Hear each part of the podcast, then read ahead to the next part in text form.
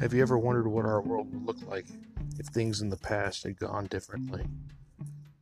Have you ever wondered what if the Roman Empire had never fallen? If Napoleon won Waterloo?